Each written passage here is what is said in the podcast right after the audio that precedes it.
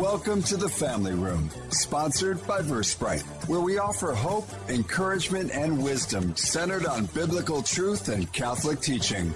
Because God's kingdom begins at home. Now, welcome your hosts, Mari, John, and Craig, right here on AM 1160, The Quest, your Atlanta Catholic Radio. Welcome into another week of the Family Room. This is Craig Wiesmeyer. If you don't know my voice, because you confused me with John Gordon, but I'm here with John and Mari. Hi, this is my Craig Wiesmeyer invitation. I'm John Gordon.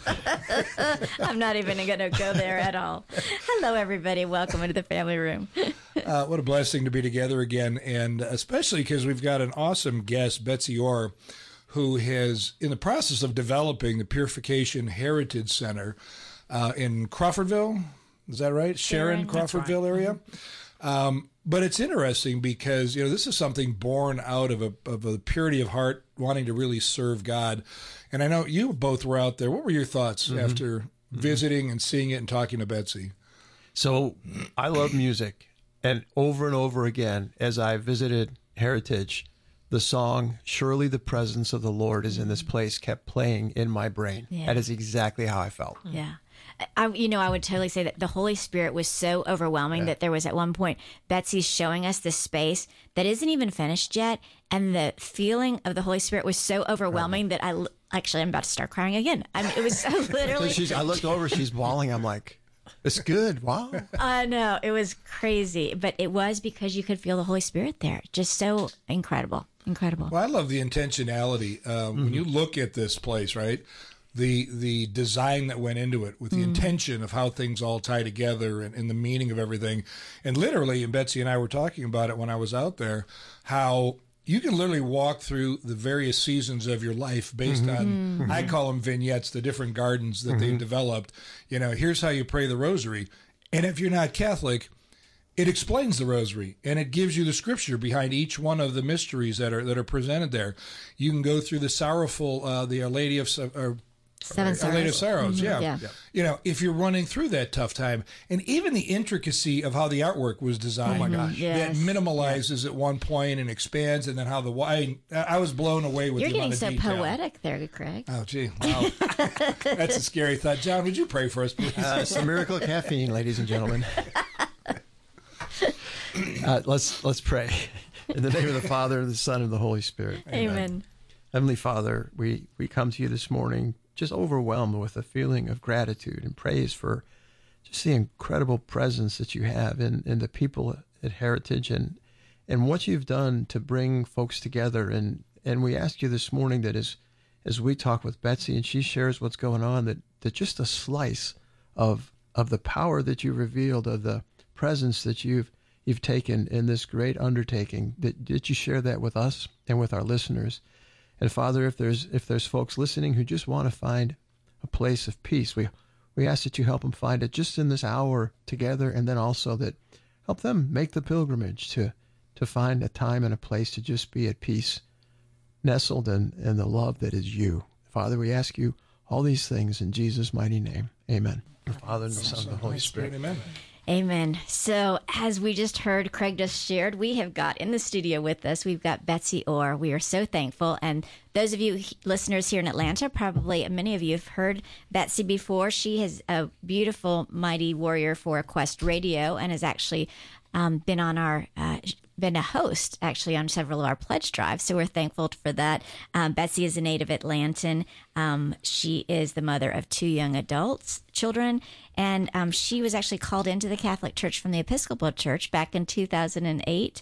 Um, she has been a Bible study leader at Christ the King. Um, she's been done work with the St. Paul Center for Biblical Theology. And as you just heard, she is um, currently the president of Heritage and serving as the chairman of the board of the nonprofit, which is the Pure, Purification Heritage Center. And just an amazing um, calling that God put on her heart. So there's so much more about Betsy, but we can't wait for her to to share all of that with us this morning. So welcome into the family room, Betsy. We're so glad to have you. Thank you. It's an honor to be here. I had so much fun showing you all the property and now getting to come in and talk about it is is great. So thank you so much for having me. Yes, you're welcome. Now, it, it would literally, literally, what a blessing. And I know when, when we were out there together, you know, I was um, frankly honoring the fact that, you know, you're one of the converts that God seems to keep putting in my life that are just so on fire for the faith Yeah. that are doing so much more than the rest of us, and then pointing a finger at myself. But can you talk a little bit about your faith journey? Because to go from, you know, non-Catholic to like, you know, build, building retreat centers and things like that, would you would you share that? I'd be glad to. Yes, I was raised here in Atlanta.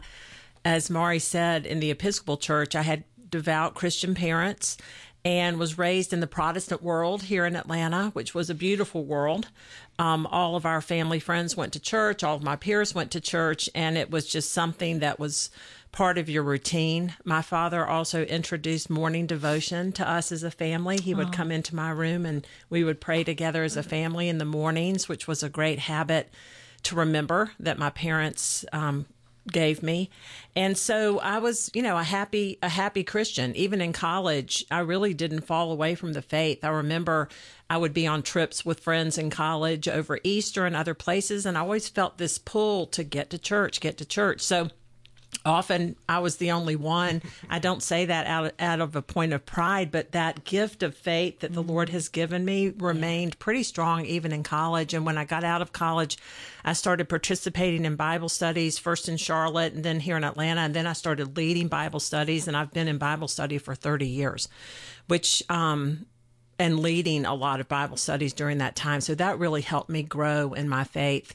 When I got married to my late husband, Larry, he was raised Presbyterian in Atlanta. So we church hopped a little bit looking for a place to land. He was not as comfortable with the liturgy of the Episcopal Church. So we um, jumped around some to some Baptist churches and others, and we ended up at a non denominational church here in Atlanta, Buckhead Church which was a great environment and almost like a Bible study on steroids. It was a different form of worship than Larry and I both were used to, but there was a great message delivered by Andy Stanley and other pastors that were part of that effort. Our children liked the ministry, but it was during that time that I I had this funny feeling, you know, a lot of the non-denominational churches are set up theater style, almost like um, a auditorium. Yeah, yes. And I kept wanting to move to the end of the aisle and kneel. There was no kneeling mm. ever in any of these services. I started thinking, why do I feel like I, I need to kneel during either the praise and worship music or during some of the prayers? And I thought maybe I'm supposed to go back to a more traditional Protestant church. You know, the order of worship is just different in the mainline Protestant churches and I thought maybe maybe I need to get a you know back to some of that. Some of that's missing in these non-denominational churches. So at the same time I had a real good friend Amanda Haley who had been with her small group from Buckhead Church to the Ignatius House for a mm-hmm. afternoon of silence and retreat, and she loved it. And she came back and was looking for a friend to go do it again with her, or do something silent. And a teacher, Mary McKenzie, who had taught one of Amanda's children, had a brochure about a silent retreat up outside of Athens at Carmel Retreat Center, right. which many Yes, of the yes. listeners know about. Mm-hmm. So Amanda and I decided to go and I thought it was going to be a nice, quiet weekend for mm-hmm. napping. Mini and vacation. That's right, because it was in January. I think this was January of Uh, 2016. I mean, excuse me, 2006. And so we were both anxious to get some rest because we had been celebrating pr- Christmas since Thanksgiving and were exhausted by the time Christmas rolled around. So we thought, oh, this is great. You know, we'll go on this silent retreat and rest, and I'll, you know, read up on my Beth Moore Bible study that I'm currently in, et cetera, et cetera. Well, it was a mini version of the spiritual exercises of St. Ignatius being led by Father Paul Moreau, who's now the pastor at St. Joseph in Athens. So the lady in charge said, Y'all can put your book bags away. Silence begins at four o'clock. And here's your brochure that will lead you through all the gospel devotionals that Father Paul will be uh, talking about so right from the start we knew something was was up with this. So by the end of this weekend and we don't have enough time on this show for me to go into all this by the by the end of this weekend amanda and i both were thinking okay this was such a beautiful christ-centered weekend. What is the protest in protestantism about hmm. So we went on an 18 month journey of reading books. Somehow my life opened up, even with, with kids, where I could read these books, she and I, and we could uh, compare notes in our Bible studies, footnotes, and we started meeting with Father Paul individually and then with Father David Dye, who at the time was at Mary Our Queen in Atlanta. And after about 18 months, we were both, you know, convinced that we need that we were being called into the church. So that happened in 2008, and um, oddly enough, six months later, my husband was diagnosed with a fatal brain tumor. Mm. And I think the Lord knew that I needed to get back or get to the sacraments. Mm. You know, I was in the habit of taking communion as an Episcopal Christian, but to get back to the sacraments, especially of the Eucharist and confession, mm. and to also fold into the church's idea on suffering, which doesn't exist, or at least I couldn't find it in the Protestant world. So the the Catholics, the Catholic view on redemptive suffering, suffering in general, was something that really helped me through that time. Larry lived about three years, and then a week before he died, he and my son were both received into the Catholic Church. Mm-hmm. So, you know, um, Amanda and I used to tease with Father Paul and say it's going to be so messy because our other family members aren't interested in converting. And Father Paul used to say, You just do what Jesus is leading you to do, and you get to Mass, and then you get your kids to Buckhead Church, and you know, you just follow Jesus where he's taking you. And actually, between our two families, Amanda's and mine, we've seen several other conversions. Her brother converted, and it's now a priest. Oh, wow. Father Mark White in the Archdiocese. Oh, yeah. That's that a lot of people know from Christ the King. Yes. So, you know, it's it's been a beautiful thing and I can say not only did it help me as a Catholic Christian deal with my husband's suffering, our family suffering and his death, but it's just been the best thing that's ever happened to me. And and I was happily married and I love my children, but having coming into the Catholic world with a paradigm that you can live life from and make meaning out of life from is has just been the biggest blessing to mm. me. So it's been wonderful. Wow. It, it, shows, yeah. Betsy. It shows from the from when I sat behind you at Mass um, uh, down there in Taliaferro County yeah. uh, to, to today. It yeah. shows, and I think about the parable of the sower of seeds, right? And one of the things is it's not like you think about dig a hole, poke a seed, and dig a hole. Poke. He takes the seeds and he just throws it everywhere, yeah. right? And he's throwing this seed out, and when it hits rich soil, great things happen. And clearly, you are rich soil or have cultivated a life your parents started, right? So lots of good things going into that.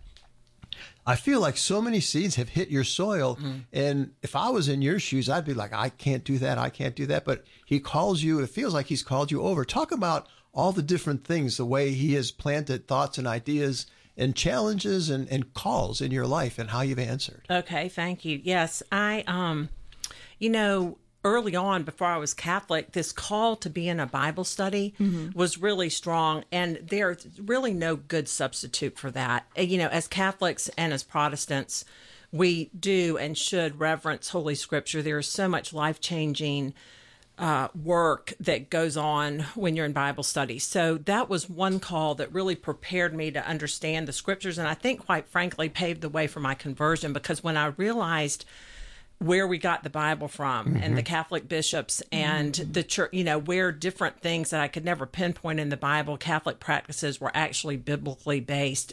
So, Bible study, those seeds have been very rich in my life. I think also once I became, well, as Amanda and I were converting, there was this very strong desire to study the faith, study the faith, study the faith. And mm-hmm. really, that's the only thing I've ever been good at. I was a good student. Mm-hmm. And so, you know, God meets you where you are. So, yeah. reading all the books and doing all the study served me well because it, I, you know, read my way into the church, as they say about a lot of adult converts. And then I've had this ongoing desire to study the faith um, since I've been Catholic. So these are some seeds that all have coalesced with being able to manage this project out in Sharon because I have been on this 15 to 16 year journey, especially studying Catholicism, that I think prepared me well to think through what devotions might be appropriate mm, on our space. Yep. Yeah, and so, yeah. you know, those are some of the seeds that come to mind, especially in the faith world, that really have set me up for what I'm doing now. Yeah. So, such a beautiful um, example. And listeners, if you are just joining us, you are here in the family room. We are with Betsy Orr, and we're talking with her about heritage. Um, and so, I I do want to go start to head, head into that direction sure. because what's so cool as we listen to your story and you've said it. I know we've said it on the show before. God uses every experience we have. He doesn't waste anything. He uses all of our experiences, um, even the painful experiences, the gifts, etc. But He placed on your heart a number of years ago. I think you said even like 20 years ago. He placed something on your heart that led this idea of heritage. And at the time, you didn't know it was going to turn into heritage. No, But before you were even Catholic, you placed something on your heart. Can you share that part of your story? Because it's so beautiful. Yes, you know, it was a time in our life, Larry and I were starting to get into raising our kids. And we were at a point in our family life where we had some choices to make about how busy, uh, how many scheduled activities we were going to bring into our family world and you know how we were going to structure our time. And uh, we were living in buckhead here in atlanta at the time and it just seemed like a lot of people were throwing their kids into organized activities that weren't things that we had experienced when we were younger. You Yeah. know, when we were younger, it's like go outside and ride your bike, and when the street lights come on, that's your curfew to come back That was my life. right? And there were no cell phones and there was no checking up on us, and your parents just sent you out and expected you back at a certain time, and there was a lot of freedom with that. So we were noticing how different things were as we were trying to raise our children. And um, one thing happened in particular that um, my son had an opportunity to play all star baseball a couple of summers. And one of the summers, Larry put his foot down and said, No, you're not going to do that. Um, we're going on a family RV trip. So you can imagine all the hemming and hawing that went on about that. But it was such a blessing. We got to, you know, be away for about three and a half weeks and see all the beautiful national parks. And, you know, as God's plan would have it, that was the last summer we all traveled together like that because Larry was diagnosed with the brain tumor six months later. So we were starting to have to make some choices about how we were going to spend our time as a family, and and so this idea came to me that you know I feel pretty sure was Holy Spirit driven. I hope it is because it's not going to work if it hasn't been. This I would argue if it wasn't, you wouldn't be here. just just right. for the record. That's right. So um, the idea was to build a place of retreat where families and individuals in small groups of people could disconnect from their busy schedules and their technology and come out and be with each other and be with the Lord. And I didn't know what to call it. I called it Freedom Farm because there's a verse in Second Corinthians that says, Now the Lord is the Spirit, and where the Spirit of the Lord, Lord is, there is freedom. So I saw this place as a place of freedom to um, for families to not have to be living the kinds of busy scheduled lives that they were living and and something that would give us a break too from what we were facing because we didn't want to fall into that trap. We were nervous as parents about how overscheduled and how that would might pull us apart a little bit as a family. So the idea literally was 20 years ago probably about 2004 I called it Freedom Farm. I wrote a little mission statement and envisioned what the place would look like, but I wasn't Catholic at the time. So uh, the seeds were there, this burning desire to A, not overschedule ourselves, but B, maybe be part of creating a place where people could step off those treadmills and come out as a family. And it's interesting because during my conversion experience, I remember sitting in the study in my home here in Atlanta, and this was about six months maybe into the conversion process and i very distinctly heard not audible voice but heard got the impression from the holy spirit i cannot fulfill my purpose in you unless you become catholic Wow. My goodness. so the seeds of this retreat center were, you know, had been cast early on while I was still a Protestant Christian, but very distinctly during my conversion process, uh, it was like that was the message. I cannot fulfill my purpose in you unless you become Catholic. And I didn't quite put it all together at that point. But I, after that, I remember, and I was received into the church about a year later. But after that, I remember there's not going to be any going back on this mm. because this is what the Lord wants for me. Mm. And so I had to navigate a few tricky situations with some people who were, you know, worried that I was falling into the going into the the hole of hell. That's right. But you know, we we managed it. Yeah. You know that I wasn't um, that you know I was still going to be a Christian and it was all going to be fine. You know, so many people, and so many people want that. They're like, I- I just want God to tell me what to do. But I think we don't sit still long enough Yeah. and be quiet enough and stay in His Word close enough and be in prayer for us to hear that voice I to be agree. able to do that. So I I, agree. love and then your story. sometimes he he only gives you that. Yeah. I didn't really know what that was going to translate to. Yeah, like what I, you know, he didn't say, "I can't fulfill my purpose in you unless you become Catholic because you're going to build a retreat center in Taliaferro County on the land where the first Catholic settled in And here's Georgia." the blueprint. Yeah. Exactly. That would have scared me to death. So sometimes we only, even if we are listening, we only get a little piece of the puzzle, right? right. Initially. And and then how beautiful too to to trust that that piece of the puzzle is all you need. That's all you need because I think sometimes we don't want to step forward because we're like, well, I don't know what the next step is going to look like. Yeah. But having the courage to do that, that's so beautiful. And that was 20 years ago, as you said. That was before cell phones, before we really even needed heritage as much as we need heritage today. which is what makes God's timing so interesting Yeah. that this is all coming to be 20 years later because techno- technology was slightly intrusive 20 years ago. It is majorly intrusive Yeah. now. Yeah. And so the timing of all of it is interesting when you look at it from that Yeah. perspective. And you were out before heritage even had it was a you know twinkle in your eye basically or a twinkle in God's eye. You already were helping to helping families understand there was a different way of living, right? Weren't you going to schools and like trying to encourage people to say, "Hey, you can get off the treadmill. You can stop the merry-go-round." I was trying so hard. I think I was striving a little bit too much in my own effort, but I was speaking at different schools and I did a few, a few of the Bible study commentaries that I gave tied into this. And then I started this little newsletter called Reflections on a Simpler Life that had about 100 people. But I think I was sort of forcing this down a lot of people's throats. um, I was, you know, working towards trying to. Um, I, you know, develop this idea. And so it was just always on the back burner as a slow burn. And I would get these opportunities, some, but it was never quite like, this is what it is. It was almost like a prequel. We even we even got involved in a lodge up at Covecrest, mm-hmm. St. Rita's, that was a little bit of a prequel to mm-hmm. what we've Yeah. done at mm-hmm. Heritage too. So I kept trying to make whatever the idea was come to be. So there were these little parts that happened before the big idea and the big opportunity came about. Yeah. That's that's helpful to hear. No, it is. It's a great testimony to number one, being open, having an open heart. It's also a testimony to stepping out in faith. Mm-hmm. Yeah, on one of our shows, Mari made a comment that, you know, the scripture says, I am a lamp unto your feet. And if you think about the time with, with which that was written, that means there was not a street light that showed you the entire path. Literally, it showed you right in front of you, right? So you didn't stumble and fall. And I think your story is 100% that. I'm going to illuminate something, and you were open enough, had a heart for God that says, I want to serve you, I want to love you. And even if you did force it, how God can use all of that kind of stuff to bring you to his ultimate point. And I think it's interesting, too, because um, you can hear the passion in your voice over this, but passion isn't enough. We can all have a lot of passion and never get anything done. Mm-hmm. How did God put the skill set? Because when I walk around, I've been in development, you know, for 30 years, and I see what you're putting together out there. It's impressive.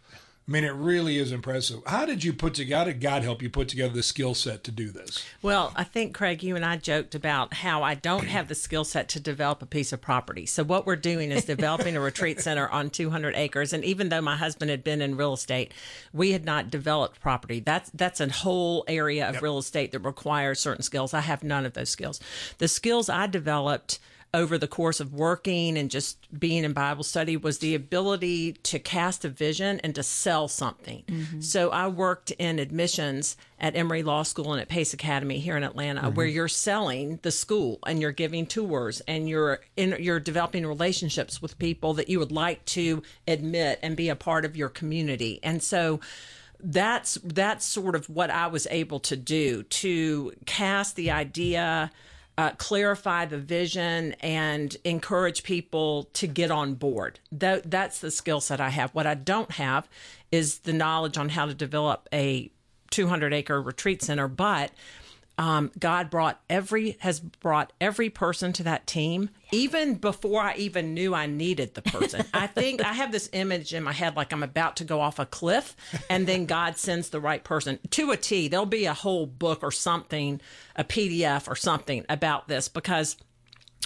from the architects that were involved in the design and two people that came to us to help us master plan the property and a young man from Eatonton who knew how to clear land and and build ponds and things like that to a landscape architect Mary Knesny who came up to me at a Bible study and said I, you know I, I think I'm supposed to work on your project. I mean, I'm not even sure we've done a job search. We may have a couple of times, but the Lord has brought every piece together and I'm still learning about the development piece and but we have this amazing team of people most of whom I did not even know before the project started. So I didn't even know who to go to and didn't even know what I needed. So God has done that part. I keep tr- I keep trying to keep everybody engaged and enthusiastic with my skill set and then he brings the people who are actually doing the work. well, that's what a CEO does. And there was one thing you told me though that I really loved because you're a doer and you don't like to waste time, right? Right. Make a decision, move on, and let's go. Right. But through this process, you made it sound like God said, pull back and let the process work. Yeah, so I don't know if any of your listeners have done the Clifton Strengths uh, inventory, but my top strength is activator. So I like to get things going and, you know, take action. And these kinds of projects require a lot of deliberation and patience. And we've actually gotten to better decisions by, by a lot of discussion and planning and mm-hmm. deliberation. And I have had to, I have this practice of bringing an orange to a meeting that I'll start peeling and eating. So I will be quiet and let the team talk through what needs to be talked through. And I think that I would need a watermelon. I Betsy hasn't had a cold in years. so the that's vitamin C in her My body is like intake is, is really good. So yeah, we've had to let um, you know, I've had to the the good part of an activator is getting a project like this started. The the challenging part is not being too impatient, letting the team collaborate, letting the Holy Spirit uh in you know inform our work spending enough time in prayer you know i would tend to be a martha versus a mary so i have to work on my mary portion so it's been good personal growth for me too humility. What great humility. Yeah. Beautiful. I, I'm seeing a lot of oranges show up in a lot of places. that's a good strategy ah, so, listeners, if you are just joining us, we are here in the family room with Betsy Orr, and we will be talking to her more about heritage as soon as we come back. We'll be right back inside the family room in moments. Sponsored by Versprite on the Quest. In today's world, cybersecurity is critical for your business. Award winning Versprite provides solutions to protect your company from hackers. For protection now, see Versprite.com. That's V E R Sprite.com. The Quest thanks Versprite for their support. The Quest presents Pro Life Minutes. Think of the most famous unplanned pregnancy. Mary, a poor unmarried teenager, accepted God's will for her life. Her unplanned pregnancy brought us the Savior of the world. Just as Mary said yes to life, the mothers of Tim Tebow, Beethoven, Nick Cannon, and JP2 all rejected abortion for their child. Yet all of them have impacted the world through their lives. To the families feeling burdened by an unplanned pregnancy, have faith in God's plan. All babies are made in the image and likeness of God. Let every child be born, for the birth of every child changes the world.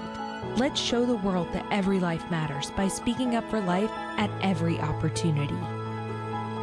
For more homegrown wisdom, visit thequestatlanta.com. This is Father Michael Silloway from Christ our King and Savior Catholic Church in Greensboro, Georgia. And the Suscipe prayer of St. Ignatius of Loyola is one of my favorites. Please join me in praying it. In the name of the Father, and of the Son, and of the Holy Spirit. Take, Lord, and receive all my liberty, my memory, my understanding, and my entire will, all I have and call my own. You have given all to me. To you, Lord, I return it. Everything is yours. Do with it what you will. Give me only your love and your grace, and that will be enough for me. Amen. Hi, this is Teresa Tomeo, host of Catholic Connection, heard every morning right here on this station, and we are so grateful for your listenership. And now's the time that we come to you to ask also, in addition to your listenership, your financial support. Of course, we always ask you to pray for us, most importantly, but we do need your financial partnership. Now, most of these stations have very small staffs, of course, because we're not rolling in the dough, obviously, because we are in this. This is a mission field effort. But the bottom line is, this is your home, and we're always here for you. Thanks to our friends at EWTN, our programming is provided free of charge, but this station has other expenses that must be paid to keep the doors open and the lights on. Support of your local Catholic radio station helps keep shows like this one, Catholic Connection, available in your area. No matter the amount, your gift works to make a difference for you, for others, and for the future of our Catholic radio family. Please prayerfully consider making a gift right now, and we'll talk to you soon. To donate, log on to thequestatlanta.com. St. Joseph was a man of few words. In fact, not a single word of his was recorded in Scripture. But the father of Jesus spoke abundantly in his silence, and he certainly gave us a lot to talk about. Want to go deeper? Listen to the St. Joseph series on your Quest app and on thequestatlanta.com. We're back in the family room, sponsored by Versprite. Right here on AM 1160, The Quest. We are here with Betsy Orr, who is the president of Heritage, and she has started telling us more about Heritage, what it's all about, and how God led her to this place and, and uh, this blessing for all of us. But, Betsy, before we get you to talk more about Heritage, we have a tradition here in the family room to ask our guests about their favorite family room memory. Okay. You know, so many come to mind. We did a pretty decent job of having family dinners. As the kids got older, that got away from me a little bit. But um, one of my favorite memories, I'm not that great of a cook. And so we, I had cooked this meal and, um, you know, people were sort of quiet. We were around the family room table and everybody was a little quiet. And then all of a sudden, my son started to enact a death scene. So, so he would, he would kind of go, uh, uh, and grab his throat and oh, like he's choking. And then he fell out of his chair. And I thought, was it that bad? I mean, he had a flair for the dramatic. And so Larry goes, well, I don't know. I'm going to take everybody to Willie's now. So I thought, you know, your meal is bad when your son has enacted a death scene from because he didn't like it, and then Larry's putting everybody in the car to go eat again down the street at Willie's. So I just always think about how my family reacted to my cooking, which wasn't that great. But, so now my motto is I didn't make it, but I made it happen. So now I can pick up a bunch of food that tastes good and There put it go. together. And they'll say, "Did you make it?" And I'll say, "No, I didn't make it, but I made it happen." So like that's that. that's There's a lot of people who have made a I'm career on writing that. that down right now. I'm stealing Write that. it down. That's right. It Look at works. that. Uh-huh. And is your son still around? He is. surprised you didn't strangle him That's after that one. right. He survived all of my cooking. Both of my kids did. It's amazing. He, he does commercials for Willie. Yeah. They're all so grateful for Willie's. So let, let's back up for a second, Betsy, if we could, because you were talking about how just incredible it felt to you that it's like at the time when you felt you're ready to fall off a cliff, you know, God sent whomever. You know, He has had this plan. That doesn't surprise anybody. I think what I hope is encouraging to listeners is like He does take care of business. I mean, that message is just resounds in everything that you speak. But tell us about the whole, the vision, and even where it is. Where it's it's almost like I mean, I don't take liberties with scripture, but take off your shoes for you tread on holy ground. This mm. where you guys are isn't just a mm. haphazard. Let's go to the strangest name to pronounce county in Georgia and do something there. Right? There's there's some serious there's some serious history there, Yeah. John. You're exactly right. You know the um, the area where we are in Taliaferro County, which is the smallest county in Georgia and one of the poorest, is right outside a little town called Sharon, Georgia, and it's the land and the area that is the very first Catholic settlement in Georgia. So there is a sacredness to the community and to that settlement. A lot of people think the first Catholic settlement in Georgia was maybe Augusta or Savannah, but it was Sharon, Georgia. Um, in 1790. So there's over 200 years of history in that spot. And there was a very faithful Catholic congregation that and people who came down from Maryland and established the community and lived there for a, a good 150, almost 200 years. And then some things happened economically to their crops. The boll weevil hit the cotton crops, and other things decimated the economy, and they moved out. And Sharon became a little shell of itself. So, uh, one of the ideas or the images that the Lord has given me is a wellspring of water that's coming back in that area. So, that area, which serves as the historic beginnings of our faith, we call it the cradle of Catholicism now we hope is going to become a place of refreshment and renewal for everyone in the church, not just our archdiocese, but also Savannah. So you're right. The location is very different than any other retreat centers in the area because of where it was founded. And I think the combination of the historic properties, which includes the third church they built and two the the two oldest Catholic cemeteries in Georgia, along with the new part of the project, which is developing the retreat center on the 200 acres where these Catholics lived and worked, is a beautiful combination of the old and the new. Mm. We're sort of reaching back to you know honor the heritage of the folks who came before us who made Catholic life in Georgia possible, but we're also trying to create a heritage for future generations with this new part of the project. So it's an interesting mix of Mm. old and new.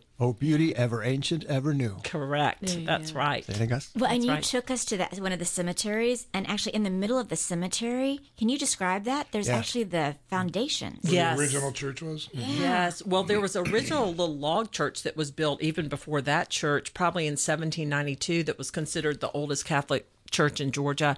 But then they, on the heels of that, built another church.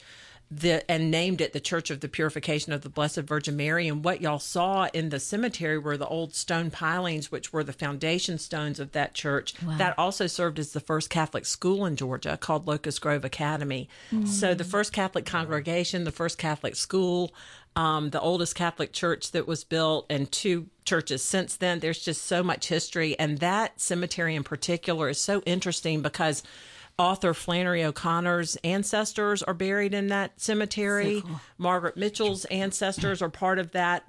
They're not buried there, but they're part of that congregation. You know, we, we have a lot of famous Catholics whose ancestors were all part of this community. So it's a beautiful spot.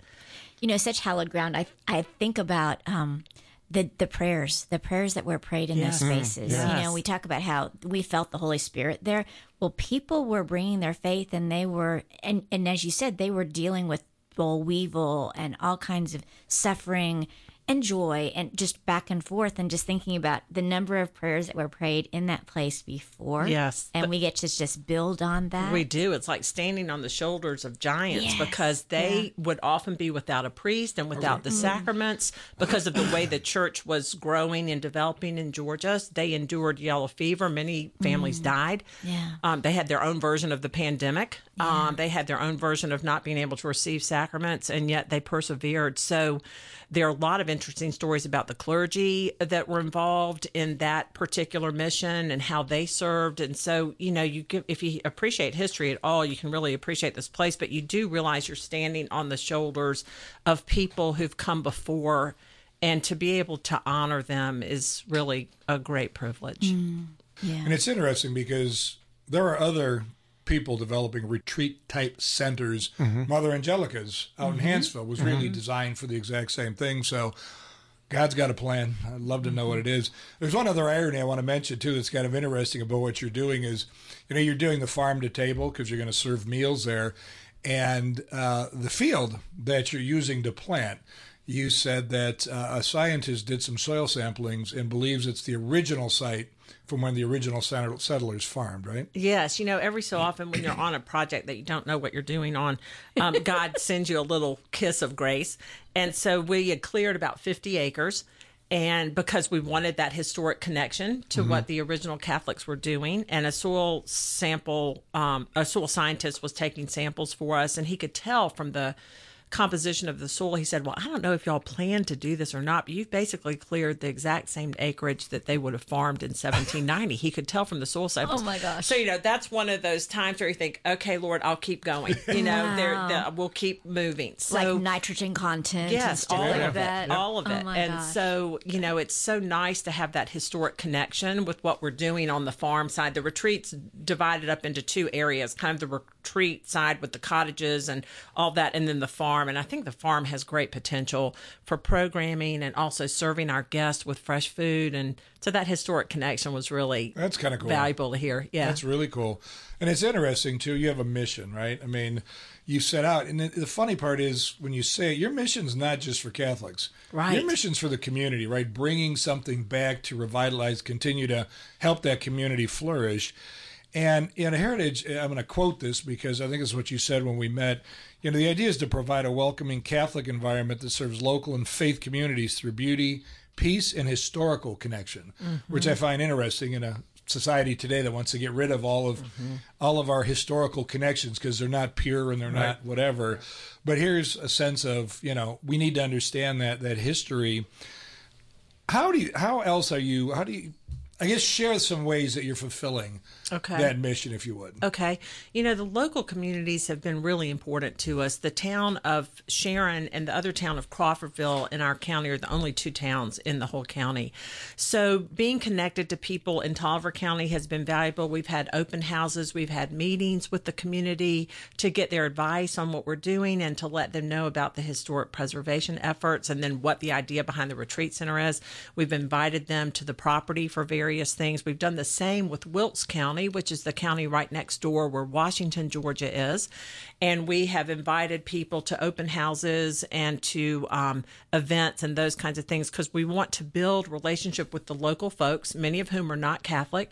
But what we have found is if you love their history, they love you. Hmm. So the fact that we want to restore the historic properties and also do something new to revitalize the economy and bring people to that area again has gone over so well. We've received so much support from both the Washington and Wilkes folks and also the Taliaferro County folks. So that those are some of the ways we serve the local communities.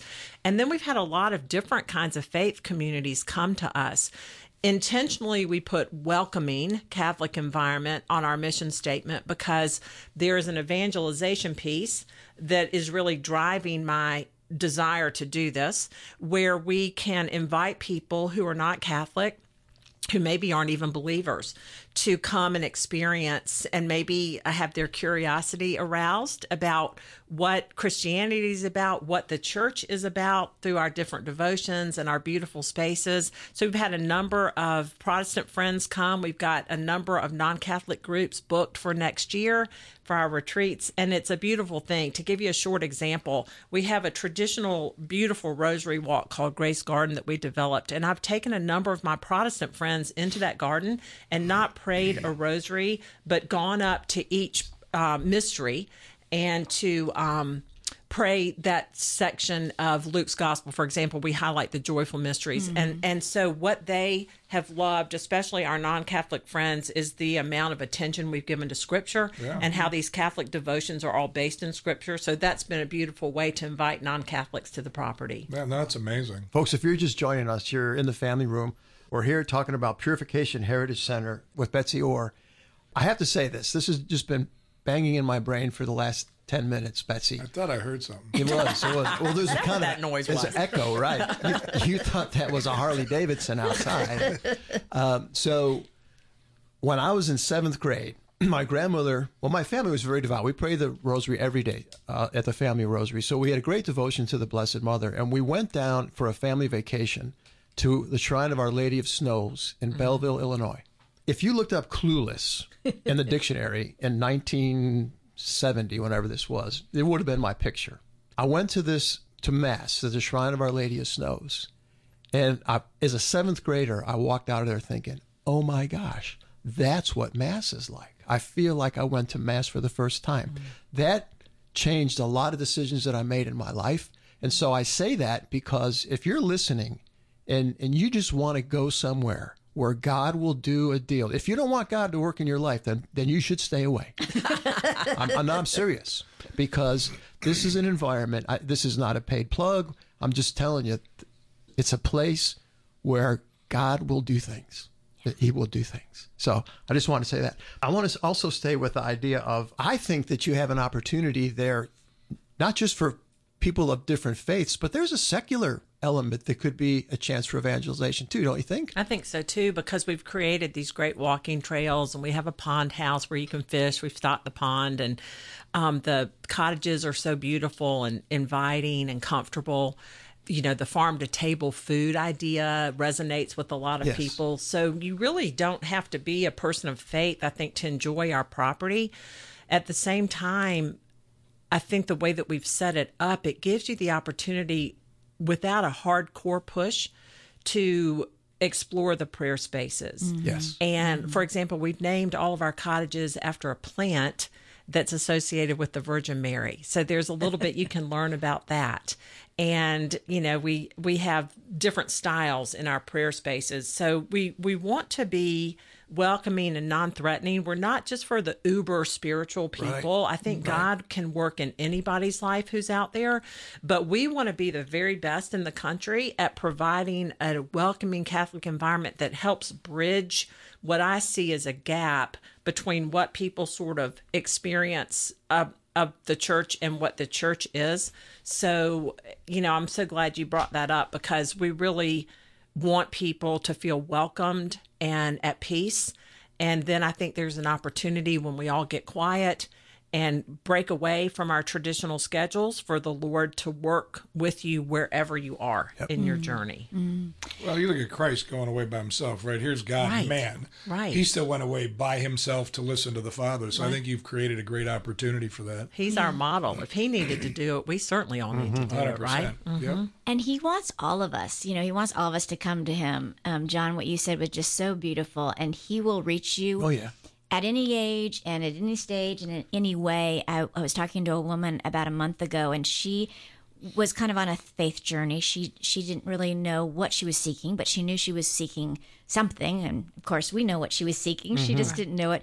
And you know, it's amazing. You know what she what God used to bring her to Him, the stained glass windows at mm-hmm. St. Philip's. Oh, nice. Yeah. Mm-hmm. She went to hear somebody talk about the stained glass windows, and the next thing she knew, she wanted to read the Bible. And so I'm giving her um, Bible podcast, all this information and stuff, and she had no idea, but she was drawn by the stained glass windows. So when I was, one of the things I, I really appreciated at Heritage was when we were walking around, your intention in beauty, not just nature and God's nat- natural beauty, but also all these artists from all over the country and the world, who are who are giving uh, who are coming and and giving their work in such a beautiful way can you tell us about a little bit of the art that's happening out there Yes, too we've commissioned a number of different artists, some of whom are from Georgia. One is from Germany. Well, several groups are from Germany. We have a group from Canada producing a mosaic for us.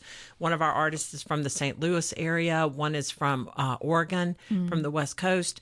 We've got a lot of different kinds of artists who have who have either done um, painted imagery for us, which we blow up and produce for an outdoor environment, or we've commissioned a sculpture sculpture from Kevin Chambers here in Atlanta of Simeon and the Christ Child. We've drawn a lot of our spirituality from Luke's story that the church is named for, the Church of the Purification of the Blessed Virgin Mary, which is the same story as the presentation of the Lord. So we've tried to capture the spirituality of that story and Simeon's encounter with the Holy Family as an idea of encounter through image and through mm-hmm. word. And we will be putting together a whole list of the artists who've done everything from painted works to crucifixes to sculptures. You know, we want people to encounter a lot of that when they're on the property. And I used to I was thinking about this the other day. I used to do a lot of speaking. You know, I spoke at Bible studies, I spoke at schools, I did a lot of that. Now I'm letting the property speak. Uh-huh. now the mm-hmm. Lord has brought me to a place where it's like, let the property speak. Yeah. Let the beauty of the art speak. Let the way you've set up the prayer spaces speak. So I don't have to speak anymore. We're developing a place. We've Yeah. really focused on place that's that speaks. E- everything I would want people to know about faith and encountering Christ and how wonderful the Catholic Church is. So the property's doing the speaking for me now. Mm. and if somebody's listening to this and they're thinking oh my gosh i want to come and encounter that right? I want to come and experience that. And maybe they think okay i want to bring my spouse along with me but oh my spouse is not going to be so open to this. Do you have any words of wisdom for people who who are seeking and but they know somebody might not be as um, open to that as they are Sure, I would say, um, and I call it a taste. Come, come, have a little taste of of the experience. Don't go full on initially. Mm-hmm. In other words, come to one of our public events if you'd like. Come stay in a cottage next year. The reservations are already open, and but don't come as part of a retreat weekend. Just mm-hmm. come to stay with your spouse and enjoy getting some exercise and having some time together and eating some good food and you know check it check it out without having to be fully invested in a program or a full day retreat there are lots of opportunities to come and and get some little taste of it it's not quite as intimidating i think to do that i don't think any of it's intimidating but for someone who is reluctant Yeah. um, that might be the way to to go first that's great And if they're reluctant, Um, this is i- i- as Betsy and I spoke when I was out there. This is like the um, Ritz Carlton of Taliaferro County. That's right. Uh, and not not disparaging uh, the county itself, but you know a lot of times when you think about the retreat centers, they're you know people have bought land that already had buildings existing Mm-hmm. and they're old and they're they're not torn down. You know they're renovated and it's beautiful. But this is really special from a standpoint of the lodge that's being built. You feel like you're up in the Colorado mountains, quite frankly. Very mm-hmm. rustic feeling. Mm-hmm. Each one of the cabins mm-hmm. is brand new. They're they're comforting. They're they're they're um, inviting. You can have two couples, so a family can have and share a cabin together. And in your program, you've talking about taste. Let's let's talk about taste for a moment. Um, you provide a breast, breakfast basket, so they don't have to worry about that.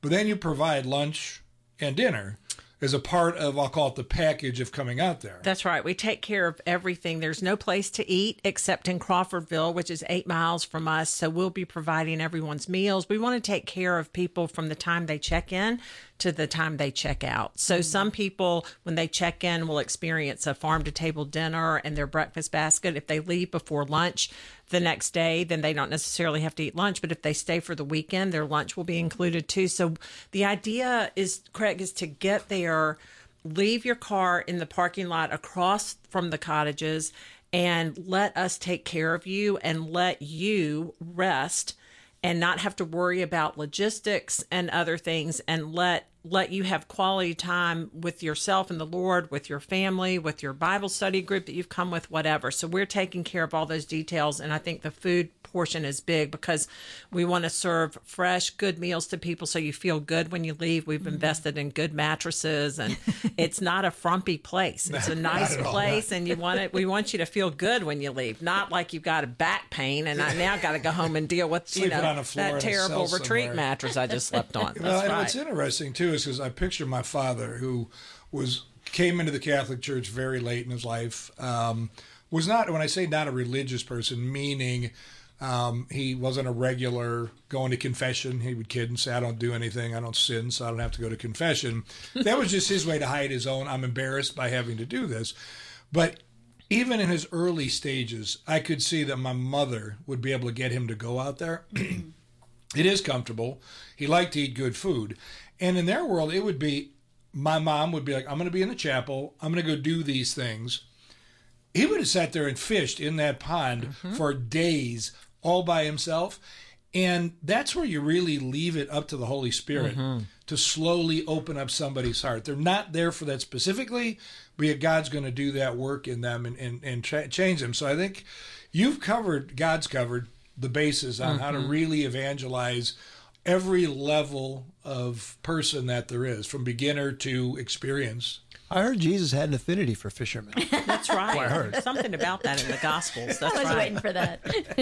so we we're going to be tight on time here, but um, Betsy, maybe just give us a little, in addition to the like the taste for your stomach, give us a taste for our heads, like some of the speakers that you're going to have out there. Okay. We've got our 2024 retreat schedule loaded up, and the host of the family room, you three, are doing a retreat for us in November of 2024. Our We opened the weekend of April 5th through 7th, which is right after Easter, and we opened with a pretty big bang with Dr. Scott Hahn, who's coming the first weekend in May.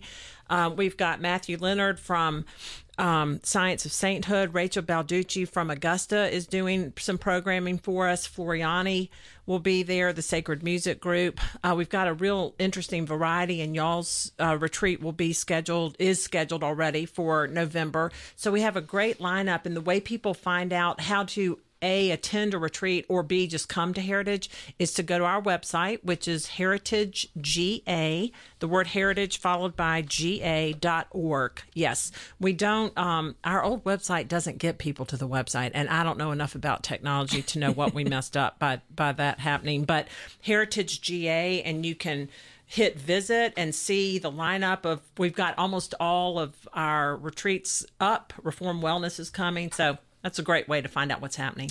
We've had them on our show. We have Reform, Reform, yeah, yeah, yeah. Jackie Doing Mulligan, yes. June. Uh-huh. That's great. So, listeners, we will have information on our show notes as well, but just remember that website is heritagega questatlanta.org. Betsy, it has been a delight to have you with us. We can't wait to have you come back again. Thank you. Would you bless us by closing in prayer? I'd be happy to. Thank you. In the name of the Father, and the Son, and the Holy Spirit. Amen. Lord, we are so grateful for the opportunity to be together, to collaborate, to bring the gospel to a world that so desperately needs it, needs you. Thank you so much for the privilege of being here this morning, getting to talk with the family room host. Lord, we pray that this message reaches the people it needs to reach, and we thank you for the opportunity to invite them to a sacred place to seek, find, and renew faith. We love you, Lord, and we thank you. In Christ's name, amen. Amen. Amen. Father and Son and Holy Spirit. Amen. Thank you, Betsy, and thank you for joining us here in the family room where we offer hope, encouragement, truth, and wisdom for families. Thanks for hanging out with us in the family room, sponsored by Verse Bright. For more info, go to thequestatlanta.com.